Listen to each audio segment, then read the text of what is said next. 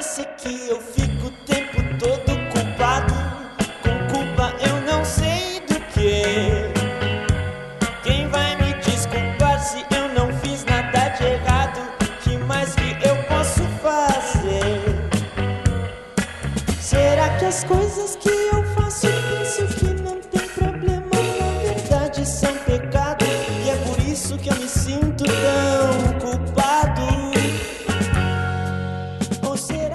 Muito bem, esse é o Contracapa, o spin-off do diagrama sobre a relação do design com a música. O meu nome é Rogério Lionzo e finalmente voltamos ativa agora em 2019. Nesse episódio eu falei com a artista e designer Talita Hoffman sobre a criação da capa de um disco que eu curto muito, o disco Melhor do que Parece da banda O Terno. Se você curte a banda O Terno assim como eu, manda esse episódio para todo mundo que você acha que vai curtir, dá cinco estrelinhas lá no iTunes, assina o podcast no Spotify e continue espalhando para todo mundo para fazer o diagrama crescer e continuar existindo, beleza? Mas agora com vocês, a história por trás da capa do disco Melhor do que Parece da banda O Terno.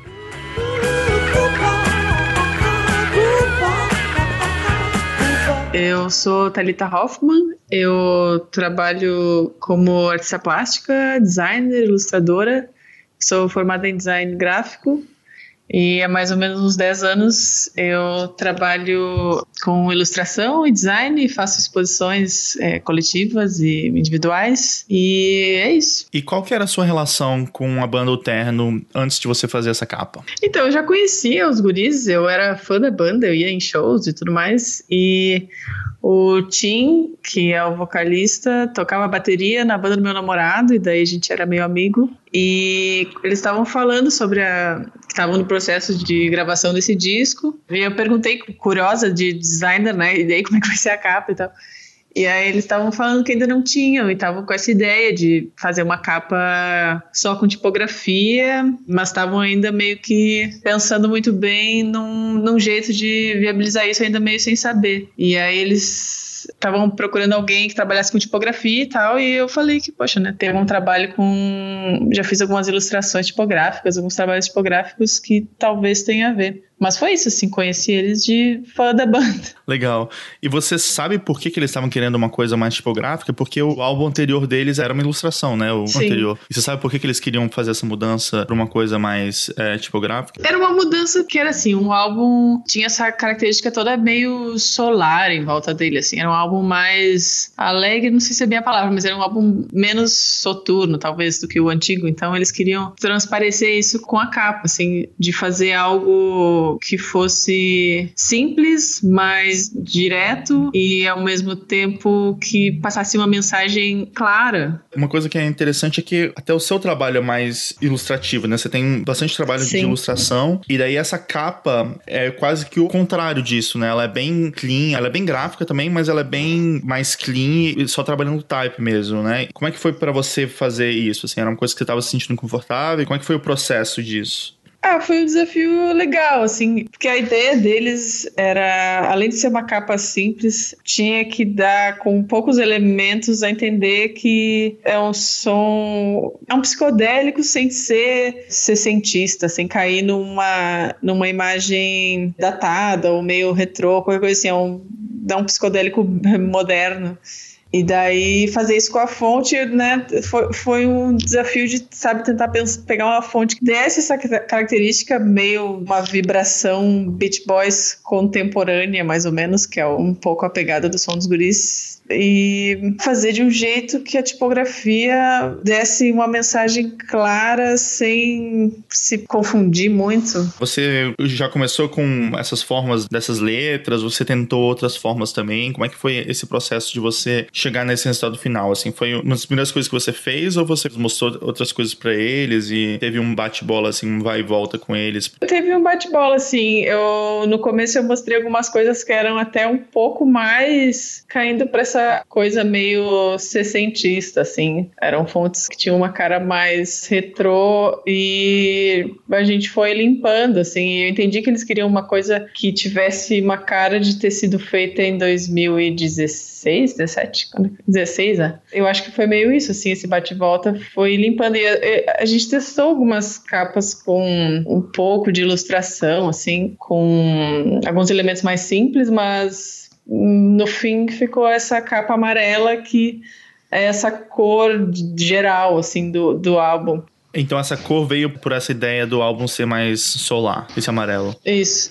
E também tinha umas, umas ideias do figurino, que o Tim tava com umas capas de chuva, e daí o figurino do, da turnê deles tem eles com uma, uns macacões laranjas, é todo meio artificial, plástico, com essas cores meio vibrantes, assim. Então foi meio por esse caminho. Era um, uma cor que vibrasse nisso do som ser mais solar e vibrante, menos introspectivo, que eu acho que era o outro, outro disco, não sei. E daí eu vi que você também, na parte interna do disco, né, você já conseguiu usar outras cores também, né? Tem um, um outro tipo de expressão, assim. Isso foi uma das opções que você tinha mostrado antes, ou depois que você chegou nesse resultado da capa, você começou a trabalhar a mesma imagem de outra forma? Forma? Como é que foi essa parte? É, foi uma. Eu tinha feito uma adaptação, mais ou menos, dessas linhas, desses blocos de cor na capa, só que com outras tipografias. E daí, como essa. Eu tinha feito depois dessa fonte que ele tem essa impressão de 3D, eu pensei que talvez ficasse legal fazer uma brincadeira dessas fontes saindo do meio desse bloco de cores. Então, foi isso que eu testei. E a ideia desde o início era ter um pôster no encarte do, do CD, né? Então, foi um teste mais ou menos com isso, e ainda seguindo nessa cartela de cores que eu acho que tem a ver também com o disco, que é uma coisa meio. Ai, alegre é uma palavra horrível, né? Mas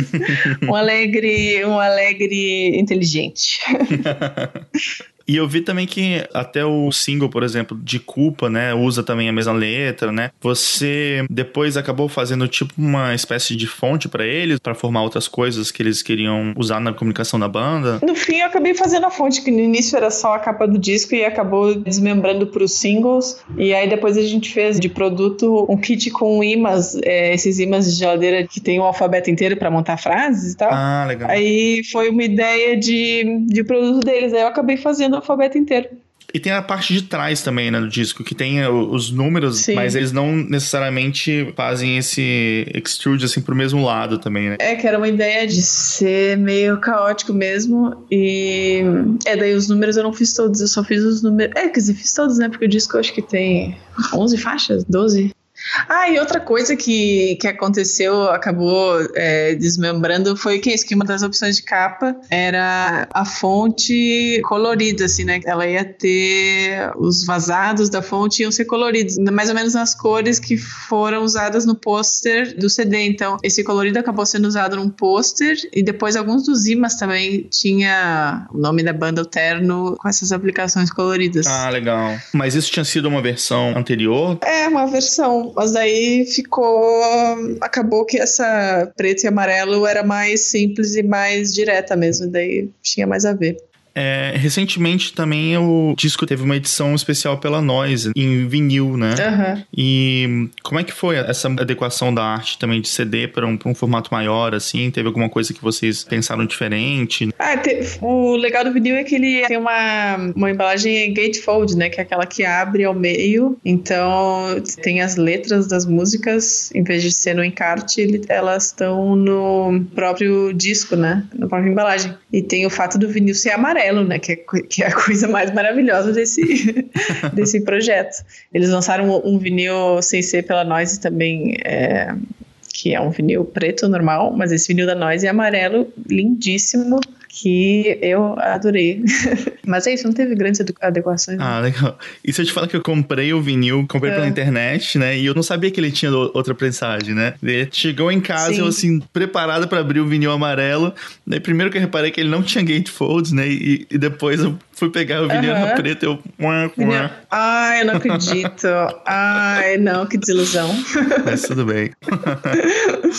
E como é que foi apresentar isso assim pra banda? Você chegou, sei lá, fez uma versão final e foi mostrar para eles? Era uma coisa meio informal de você mandar umas coisas, eles indo vendo e, e acompanhando o processo? Como é que foi assim? É, foi meio informal. A gente, eu ia fazendo e eles iam dizendo, ah, mais por aqui, mais por aí. Até que chegou nessa fonte ainda sem estar tá 100% final e eu tinha mostrado uma opção com fundo branco e um fundo amarelo e daí foi meio, nossa, é essa, foi. Acho que era meio isso que eles estavam querendo mesmo, uma coisa bem que ficasse icônico, né? Então, uhum. que, que desse esse na cara assim de que é isso. E como é que foi a repercussão desse disco? Cara, foi, foi muito legal. Muitas pessoas é, que também vieram falar comigo que não conheciam esse meu trabalho e que gostaram bastante. Eu fiquei muito feliz. E até porque o disco é bom pra caralho, né? Uhum. Aí ajuda um pouco a percepção geral de ser um disco bom. Mas é, foi isso, assim, várias pessoas que conheciam meu trabalho de pintura e ficaram surpresas. Nossa, foi você que fez a capa do terno, que legal. Legal. E para você, qual é a importância da capa de um disco? Ah, eu acho que faz parte do universo. Uma banda acho que não tem só um universo sonoro, ela tem uma bagagem visual também de referências que por mais que Nets tenha um produto de áudio, a banda está inserida no meio cultural e tem as suas referências e tem essas referências de outras bandas, também tem outras referências visuais e né? Eu acho que quando tu escuta um disco, ou principalmente quando você vai num show, né? Tu, tu tá vendo um espetáculo e tu. Eu acho que tem um lado visual disso que não pode ser é, ignorado, né? Então eu acho que a capa é um primeiro contato, talvez, do público para esse pensamento visual que a banda tem, que acompanha o, o que eles fazem, que é o som. Então eu acho que a capa por mais que não seja talvez o foco do, da banda, toda banda tem um pensamento visual que acaba se manifestando ali na capa do disco, ou num clipe, ou num show.